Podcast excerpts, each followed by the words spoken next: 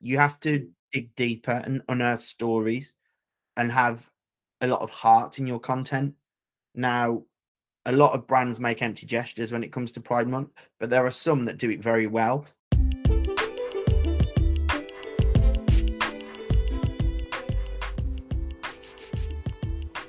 In episode 55 of the Employer Content Marketing Pod, I chat with Jordan Muckley. Jordan has been in social media since his days at Coventry University and Aston University.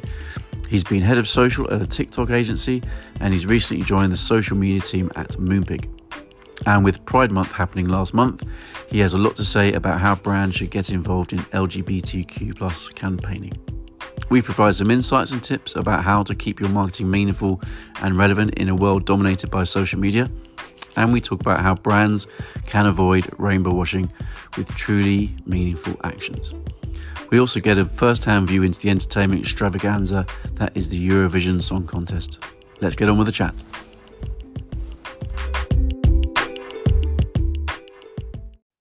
Hi, George. How you doing? I'm good, thanks, Chris. How are you? Yeah, good. Thanks. Happy Friday. It's good to good to grab some time. It's uh, our green room chat. We realise it's been quite a long time since the days we worked together. Um, yeah, four so, five uh, years, I think. Goodness gracious! I said it was um last time I I saw you like in person was at McDonald's at six o'clock in the morning at the Heist Awards after a, a higher education marketing awards do in Manchester. that was a good, yeah, good times, good times. But that was, uh, um, that, was a, that was a good booze up that night in Manchester. It really was. I lost my voice the next day. Oh my goodness, I wasn't. Oh, I was not in a good that, way the next. That may day. have been because I led you into uh, a bar in Manchester called Thompson's on Canal Street, or just off yes. Canal Street. It's yep. one of our favourite gay bars, and the vodka in there is renowned for being like paint stripper, and it was like oh, really double. That's probably what. Ah. That might be why you lost your voice. I did wonder why, because I wasn't. It's not like I was singing much that night. So not the fact that you had twenty nuggets at six a.m. Not, not yeah. you having a dry throat because of having a Mackey's. No, yeah. Brilliant. so for those those um those who don't know, uh, George, let's just do a bit of an intro about yourself. Let's tell, tell listeners about yourself. So I'm George. I've worked in social for ten years now. Um, both worked in house and agency side. Worked on some huge brands um, such as Purplebricks, Genting, uh, Furniture Village, Royal Mint, Nestle to name a few. Um, obviously, the role of social has changed from when I started out writing tweets for B2B brands to now Absolutely. managing huge budgets for paid ads and working with some incredible content creators and seeing new platforms come and some go. Um, and obviously, mm. in the last two, three years, we've seen TikTok just take over. Oh, goodness, um, yeah. take over everything. Yeah. Yeah. And and I think TikTok is going to be here to stay. I think it's going to have a very similar trajectory to what Meta platforms have had in the yeah. past. Um, but the role, what the role I've done and the role that I previously did has now completely changed. Um, so the role of social media manager used to be probably that of about eight or nine different people, all it amalgamated into one. Now it's brands are finally starting to see the need to have a social media um, person to oversee stuff and then have someone to be a copywriter to be paid run paid to run content creation to run a studio to mm. run the mm. customer service side to run brand reputation there's so many different facets to social now um, which is quite exciting and you know i think this is where brands still haven't woke up to realize the power of social and mm. they're still putting money into channels that are they're just spaffing money at the wall or throwing it out the window and mm. you know and if you're going to do that what's the point? You know you may as well just invest in a bigger social media team. Yes i am biased always will be but this is no, where it's, it's true. the power is. This is this is how your brand communicates now. Mm it's true It's that you go you always go where the people are. Like, totally. you can't ignore the fact that the most most popular internet platform internet, internet space on the internet is tiktok. You know it's that's you know you can't get past that at all. But so, but that's the that's, facts, the, the that's the role tiktok now plays in our in our daily lives. It's it's our new search engine. It, it's a platform of yeah. discovery. Mm. um and i think people don't necessarily realize that yet. You know, I went to Eurovision in Torino, and before I went, I didn't go on Google or any or any such other search engine to find out where to go during mm. our downtimes, what to see, you know, restaurants, bars to go to. I went on TikTok and it mm. pulled out some absolutely incredible coffee shops, some brilliant independent shops, some brilliant restaurants to go to in the evening. Nice. Um, the best place for an Aperol Spritz in Torino, you know, little things mm, like yeah. this, quiet gardens away from the hustle and bustle. Um, and and we did, we visited some, a lot of places we didn't get to visit because Eurovision took over, but this is where people are going to find out very simple things now. You know, mm. we've seen people learn how to dance on TikTok, learn new recipes, learn um, cook uh, cleaning hacks. You know, now mm. it's about travel, it's about wanderlust. The, the, world's opened up again. Right? How can yeah. we manipulate TikTok for that? And it's about the visualization and and and trying to get a window into somewhere. Um, mm. And yes, people still use TikTok and dance on it and do all the trends and stuff, and that's brilliant, and it'll always have a place. That's what will never die on TikTok. But people are starting to wake up to it now, and you know, mm-hmm. I have elderly relatives that have TikTok accounts that just just yeah, to watch, yeah. not not to not to create anything. Thank God, um, just to watch stuff, and that's where that's where we're moving to. And I think if brands aren't op- opening up and wising up to that, then they're going to get left behind. And I think monetarily they'll suffer because mm. people want to be on there and people are on there and they're going I mean, away not, platforms now. It's not like it's his, you know, it's history repeating itself, isn't it? Is that you know, new platforms come along. Okay, some much bigger than others, but you know they are adopted by younger generations, and then they do branch out into older generations, and they become more than what they were to start with, like Instagram, for example. Beautiful photography, you know, that's pretty much it. But then it became, you know, so much more. So it is strange how how kind of the, the mistakes of the past by brands haven't been learnt by going, wow, okay, this platform really is blowing up at the moment. Oh, and oh, it doesn't look like it's a one hit wonder, you know, so let's put money into it. Why why do why? Why is that hesitation? Why why why don't enough more brands jump onto a platform like TikTok?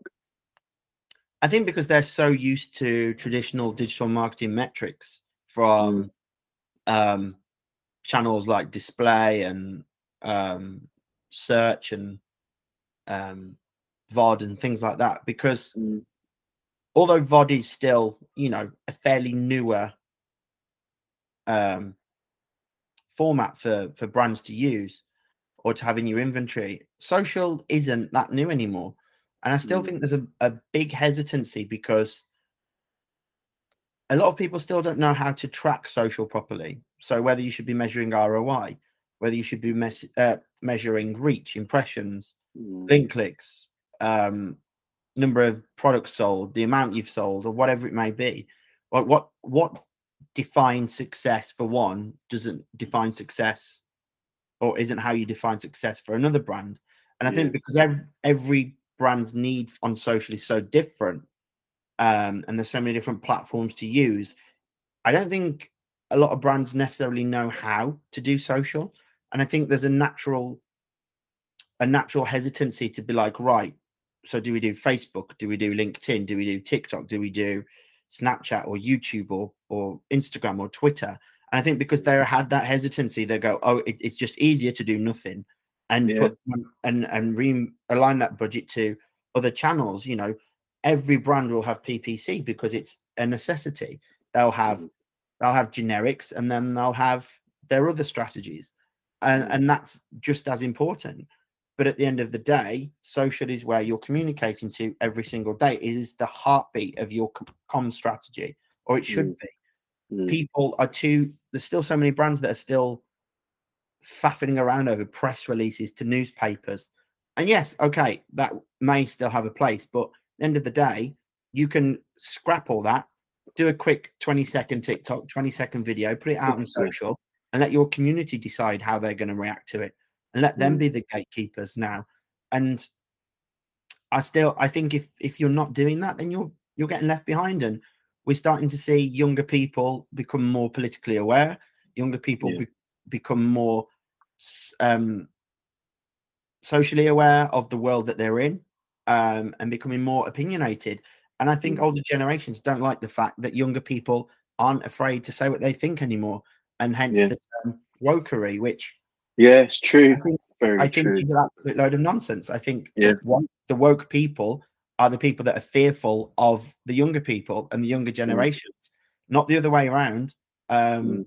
And brands aren't scared to get involved in um, issues, debates, things that matter to their audiences anymore, and and they Mm. are starting to have a voice and use their platforms. Mm. It's true, actually. I think, I think there's that thing of, I mean, God, you know, woke in itself is actually positive, although it's been, it's being taken as as a as a negative now, isn't it? You know, but I think there's that thing about about a reluctance to accept, I suppose, an aggravation toward people having an opinion or no, so question the way that things have been done before. Well, Yeah. that's you know that's the way it happened to me, so I don't see why others shouldn't shouldn't go through that. But you know, the good what is great now is I think as the gener as each generation comes along, their platform to discover and share things becomes so much more powerful, which means they are confident in sharing things. You know, literally think about my goodness, people are born this century who are have left university. It's crazy to think that, but you know, they are used to they're used to having a camera in their pocket. you know, they're used to creating content. They are content creators, you know.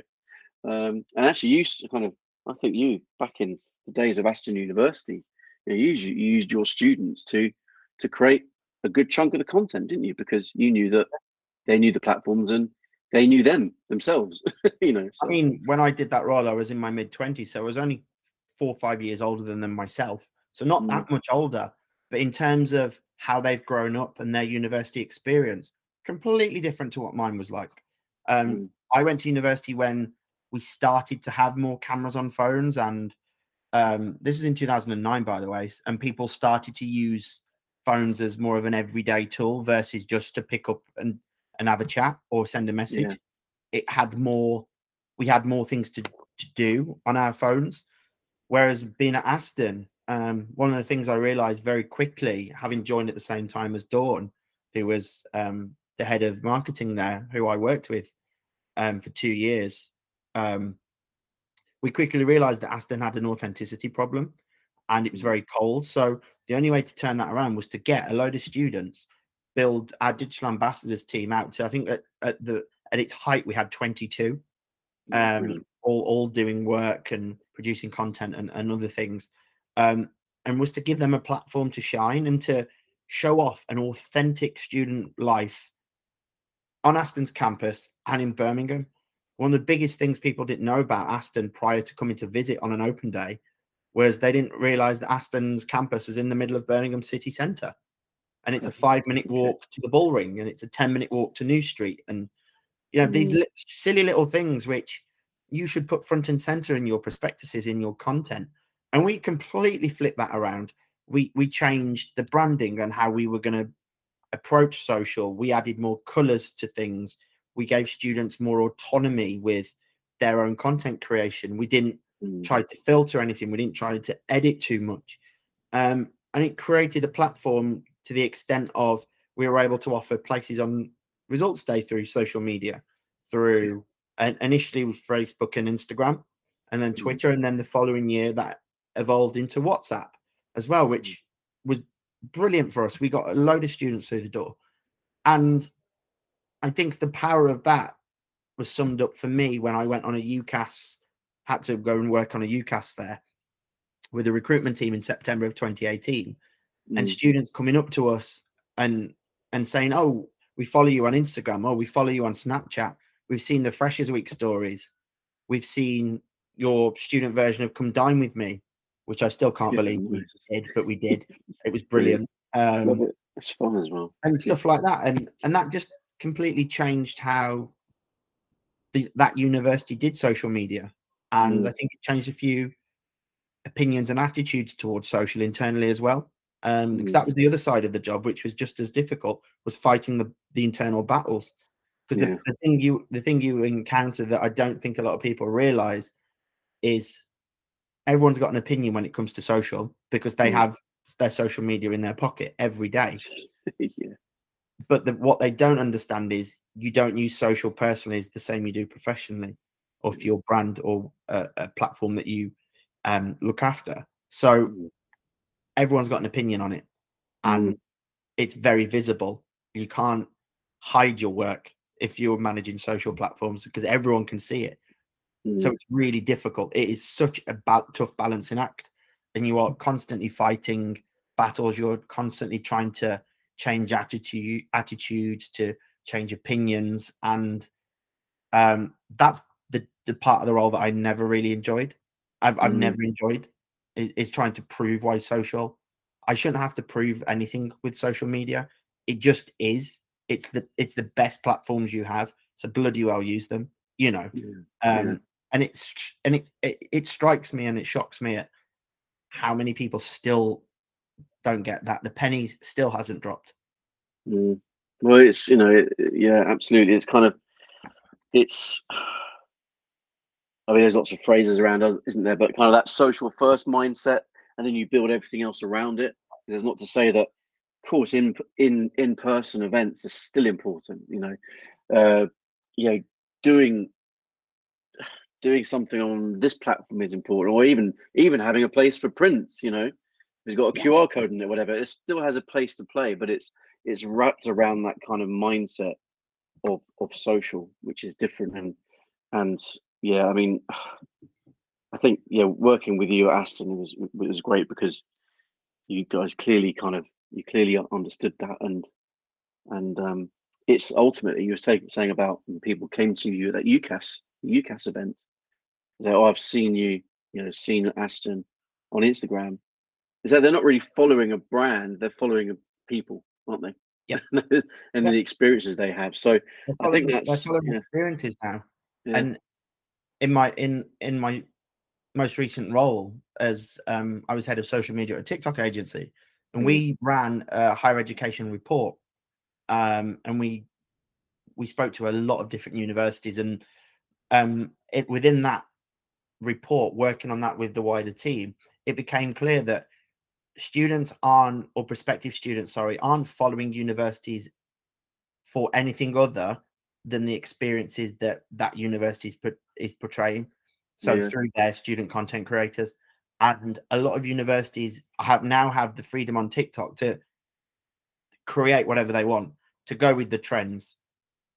But whereas some are very much no this has to be on brand it has to have the university logo it must have the Mm. helvetica font or arial or whatever font they use and it's like that's Yeah, how you use tiktok. That's that's not what that platform's for It's true. I, I remember listening working with a, another university, um, you know, a few years ago, and um, when Snapchat, you know, was, I think still has a place. Snapchat still definitely has a role to play, but I think it was it was it was more talked about pre TikTok days, and um, and we're talking about Snapchat content. It's like, well, actually, what you need to be doing is following the brand guidelines of of Snapchat, not not of your brand. Yeah, you want to have maybe some sort of crossover, perhaps, but but yeah, um, and and I- that thing about it being the experience, which is the most important. I think going back to your point just about brand guidelines on TikTok, your community define your brand guidelines on TikTok by what they find funny, what they don't like, what they find Mm,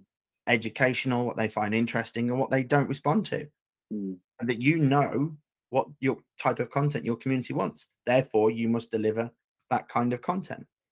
Keep trying, there- keep testing. So Absolutely. there's there's some, so there's something there about then that ability to or courage to let lose relinquish control. Yep. As a brand.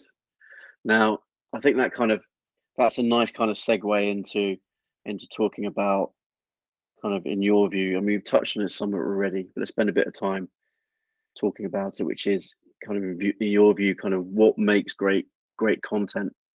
Um, I mean, yeah, and yeah, what makes what makes great content in your view? I don't think we'll be surprised by some of the stuff you say. We've already touched on it, but yeah, it'll be interesting to chat about it. I think it has to resonate. It has to provoke something out of you. Whether that's an emotion, a reaction, a feeling, um, or just plant a thought in your head. But it also has to feel true to what the brand is. Like, for example, you're not going to have, um, you're not going to have the Daily Telegraph all of a sudden spouting positivity about trans rights because that's just not their platform. Yeah. Although it should be, and trans rights are really fundamentally important to everybody, not just Yeah. trans people. They matter. To, yeah. ev- they should matter to everybody. Um, you know, that's just one example. I think what matters to me individually is that it has substance and it has a meaning and it has a message. And someone has thought about the reason why they're going to post that image on on Instagram or create that TikTok or post that thread on Twitter or whatever it may be. Um, there has to be some element of, of, of meaning behind it. Mm, A lot of what brands put out there, a lot of content you see these days is very empty, it's very shallow, and it has there's no substance to it. And I think that's what matters. mm. That because they're? I mean, ultimately, you, if you see a place where lots of people are like TikTok, then you go, well, if we are going to go on TikTok, what do we need to do? Well, we need to shift product. So Yeah. therefore, what do we do? What does the content need to do? Well, of course, the content needs to needs to have something about the product. and surely, you know, but that thing you talk about experience is really important. And you know, not to say, you know, brands go toe to toe with Netflix, but you know, there's that thing about I want to be able to learn something, I want to be able to laugh, I want to be able to cry, I want to be able to think about something. There's brands do are in a position to be able to help that happen. What do you so in terms of like you know, we've last month was Pride Month, and there's lots of talk around, you know, well, lots of brands jumping on on on Pride Month and changing their logo, and often that being, you know, that being it. Kind of what's what's your kind of what's your view on kind of is there a lot of tick kind of tick box um, marketing out there and kind of what does what does kind of the, the best kind of you know pride content do and, and look like I think a lot of brands are just try hard and they have to they feel like they have to do something because that's what's Mm. expected now. Um, but a lot but when they do that, it doesn't come across as genuine. Now we use the term rainbow washing quite a lot. Now, if you go on social media on the first of June during Pride Month, you'll see the vast majority of companies, brands, sports teams, news outlets, whatever it may be, they'll change their profile picture and have a lot of branding for that month all around the, the progress flag, right? Come the 30th of June, that's gone.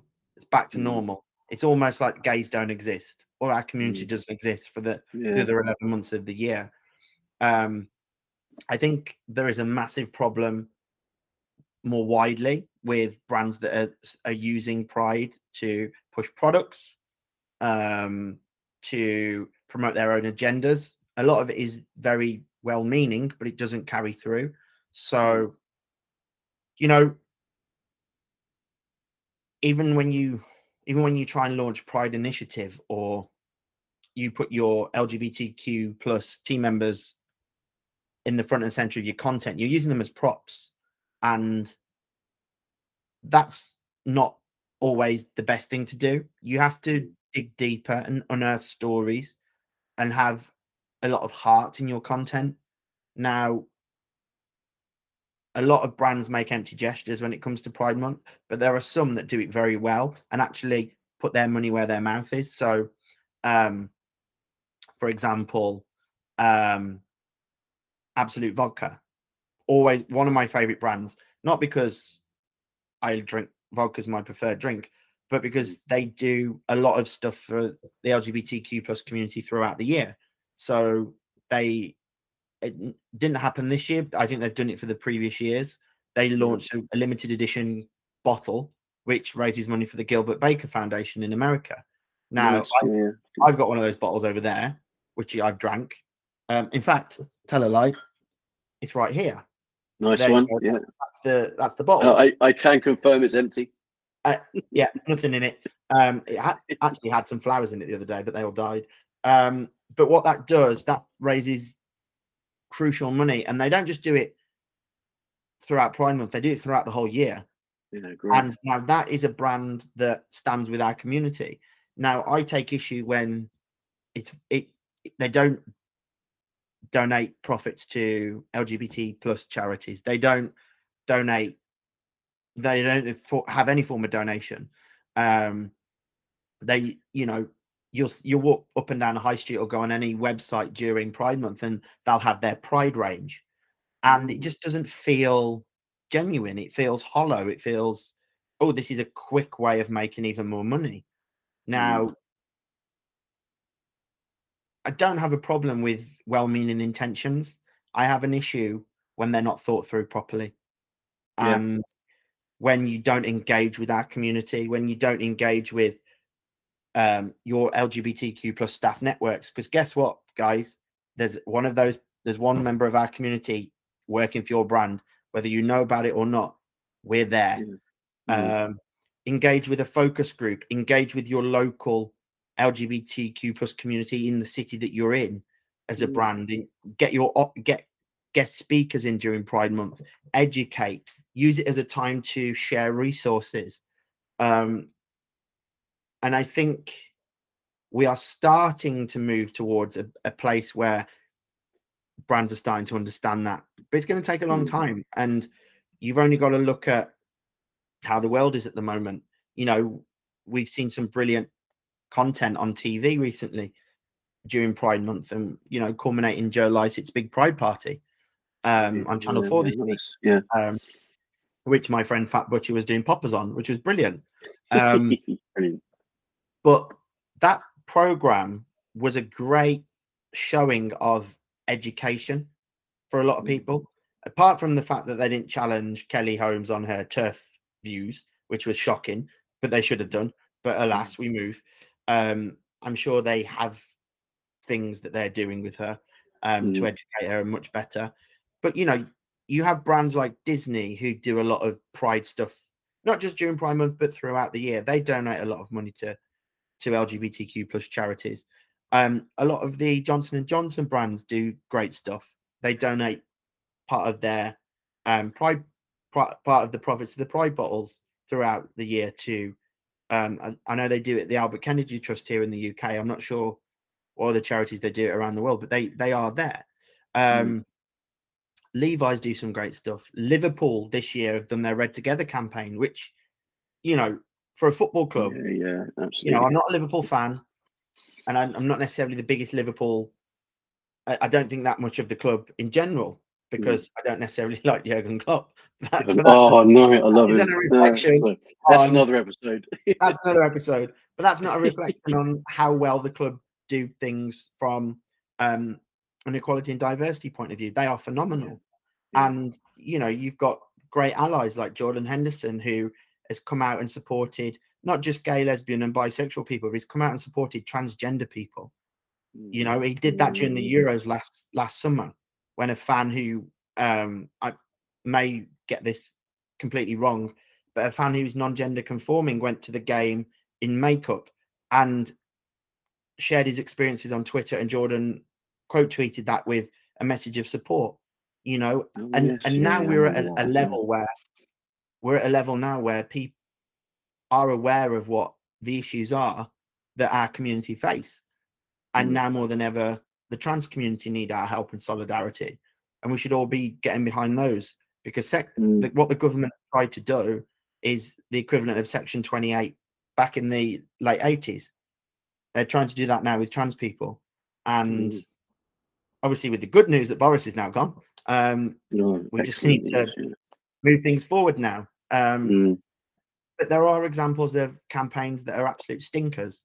Like, um, I'll give you another football team that didn't do very well this year. Norwich City. Now, Norwich have a brilliant um, LGBTQ plus supporters club, brilliant supporters club. Mm. Um, probably one of the, the biggest and one of the best in the country. I think it's one of the first. But what they did this year, they just got it completely wrong. They tweeted um, a video of what looked like a wall with all the discriminative words and homophobic and transphobic slurs that people have encountered, they've seen on social media, they've heard in stadiums, and put it mm. up on a wall. Now, I think it was well intended, but it just got Mm. it completely wrong. So from, from me looking at that, that's them accepting that those words are okay. Now, obviously, Mm. they they that alerted the the fan group, uh, uh, Pride Canaries, and um, they worked together, and it was solved, and they got it taken down. And I think the rest of their campaign was a lot better. I Giving those words a platform, isn't it? That's the Yeah. thing. That's the problem. Give those words Um, a platform, and that's a bad thing. Yeah. like when Marks and Spencers did the LGBT sandwich, which was lettuce, Oh, guacamole, bacon, and tomato. I remember it well because I don't really like BLT myself, but I remember seeing that and thinking that's just a bit bit of a cop out. Yeah. Well, well meaning in terms of raising money for the Albert Kennedy Trust and the Belong to Youth Services, Mm. but don't put our acronym and contextualize it in a completely different way because it doesn't mean lettuce, guacamole, bacon, and tomato. yeah, um, absolutely. Yeah. They changed it eventually. Yeah. It just Yeah. looked like another corporate box ticking exercise. Now, the Yeah. biggest one that really irritates me is the NHS flag. The Oh, NHS yes. flag. Yeah. Now, the rainbow flag isn't called the rainbow flag, it's called the pride flag. And it was made by Gilbert Baker or created by Gilbert Baker back, correct me if I'm wrong, in the 70s, maybe the late 60s. Mm, I'm not 68 or best with something. history. Yeah. However, that has been taken over by people trying to share their support for the NHS, Mm. rightly or wrongly. But that flag isn't for that. The pride flag is our flag now, which is now the the progress flag, and that's Mm. solidarity to people like me, people like our trans brothers and sisters, the LGBTQ plus community in the wider world. Mm. And it really bothers me when people say, "Oh, I'm waving the NHS flag. I've got that on my roof." No, you haven't, hun. It you, looks like you're supporting gay rights here, which you should be. Like that is a great example of how things have been completely misconstrued. Now, Yeah, talk it's a bit about that deaf, isn't it? Yeah. That's that's something completely different, but it's another example of misplacing something that isn't used correctly. Mm. How do how do brands? Okay, I suppose you touched on some of it already, but it, how do how do brands make sure they are getting it right, or do the things that you you know do the things that you you you've talked about? I think you have to work with external parties, charities, consultants, um, focus groups, volunteers from those communities. Work with them. Don't produce something and go, "What do you think?" Ask them what matters to them, and then they'll tell Mhm. you. Because at the end of the day, that's the only way that you're going to get this kind of stuff right. Now, when we we did stuff at Aston for um, LGBT History Month every year, and we got it right because we worked with the LGBT Student Society, we worked with the staff network, and plus we had people in marketing that were LGBTQ plus. So we knew what things would work and what things wouldn't. Mm. I think you have to engage, you have to educate, you have to inform each other, and use those and use those people as soundboards. Mm. Goes back to I suppose yeah, goes back to relinquishing that control again, isn't it? And actually, Think you touched on it before in terms of this thing about actually co-producing content. You know, that's the same with if you're working with content creators. I've in fact in previous episode talking to Simon Lucy from an agency called Hype Collective, talking about how their influencer content performs so much better than than something that was highly produced. Mhm. Much to their annoyance at the time, but they realize actually that you know working with content creators is, is a big answer to their success. And that was about trusting that trusting that creator they know the platform and they have something to share and they can work in partnership with a brand to do that to create those experiences and help make help people laugh cry learn something have a you know think about something you know rather than just using them as a as a vessel as a media channel just to distribute a, a message that doesn't just feels a bit awkward. It comes down to authenticity. yeah absolutely. Absolutely. And it's that's a word used a lot isn't it? And people often take the mickey out of that word but it's true. It's, It it really is is, true. If it's done right it's absolutely absolutely true. Um without a doubt. Yeah, nice. George, we could we could easily chat. We we were chatting before we started recording. We could easily chat for much longer, but let's um, yeah, let's um finish up on something. Um, oh yes, that was it. So we were yeah originally we were, were setting up this episode to actually um talk about Eurovision because you were actually at Eurovision at the time. When yeah. I saw that on Instagram, I was like, got to talk to George, even if he's hung over in a in a hotel room. I want to get uh, a feel for what you know what is you know the amazing nearly experience happened. of Eurovision. It's nearly happened, but and it's totally cool. Main thing is we're talking. I lost my when we're going to record that episode of the podcast. Um, I think it was 11 a.m. on the Sunday morning after the it night was, of the grand yes. final, and I I didn't get in till 6 a.m. and I completely lost my voice.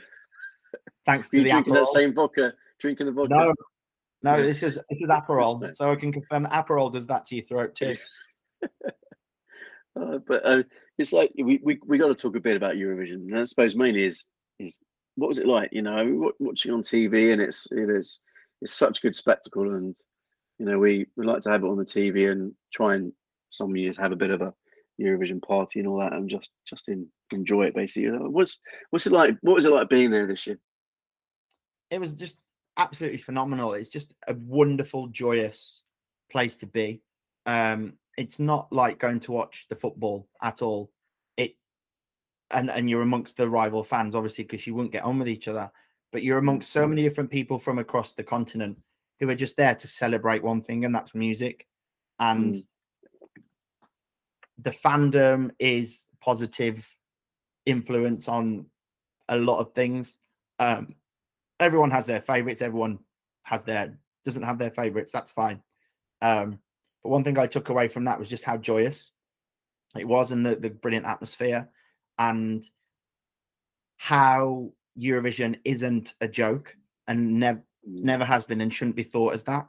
Um, it's a serious music contest, and mm. yes, it's a TV show. Um, first and foremost, but it's also a festival while you're there. Yeah. And everyone yeah. is there for the same reason, and that's to enjoy the spectacle of what Eurovision is. And actually, during at times, especially over the last few years, you know, divisions that have been brought up, you know, in society, you know, many divisions, some of which we talked about, you know, already, but Brexit and views around COVID and vaccinations and and what do you think of a political party, all that stuff. There's Ukraine. There's a whole lot of things there which is are out there to to try and divide the world. And so anything that can can uh, can get rid of those those divisions is, is is pretty fantastic.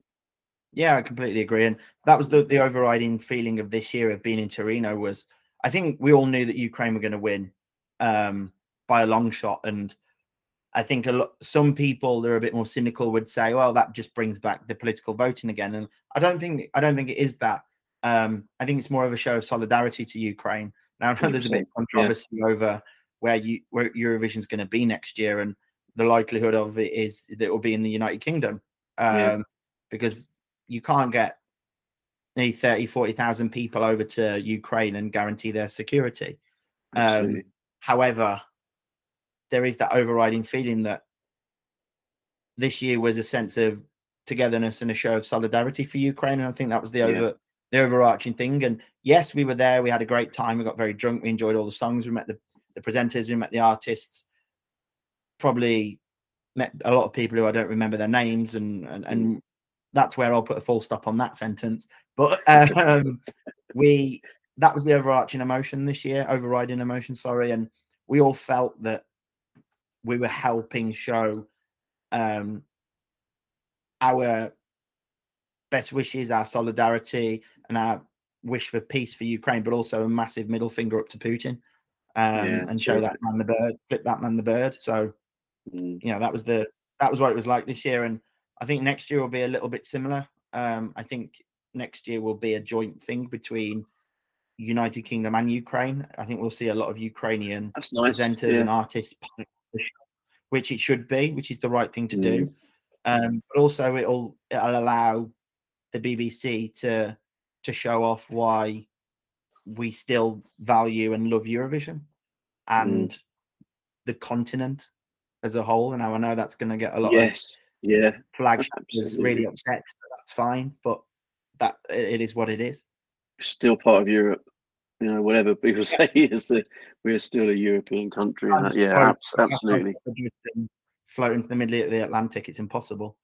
Yeah, that's, too right. No, thank you. No, it's been it's been yeah. Thanks for that. It's uh, it's um, yeah, it's good to get good to get some time with you. It's it's been a while since we've caught up. So along with the green room chat, has been uh, it's been a, a good good time to good good chat with you. Really appreciate it. Um, have a great weekend when you get there. Sun's out, so um, yeah, let's let's make the most of it. I'm off to the barbers, then I'm going to the wine bar. Oh, that's my enjoy, plan. enjoy. A nice one. All right, and uh, we'll No catch up soon. Catch up with you, and I'll speak to you soon. Cheers, mate. Bye now. Bye, mate.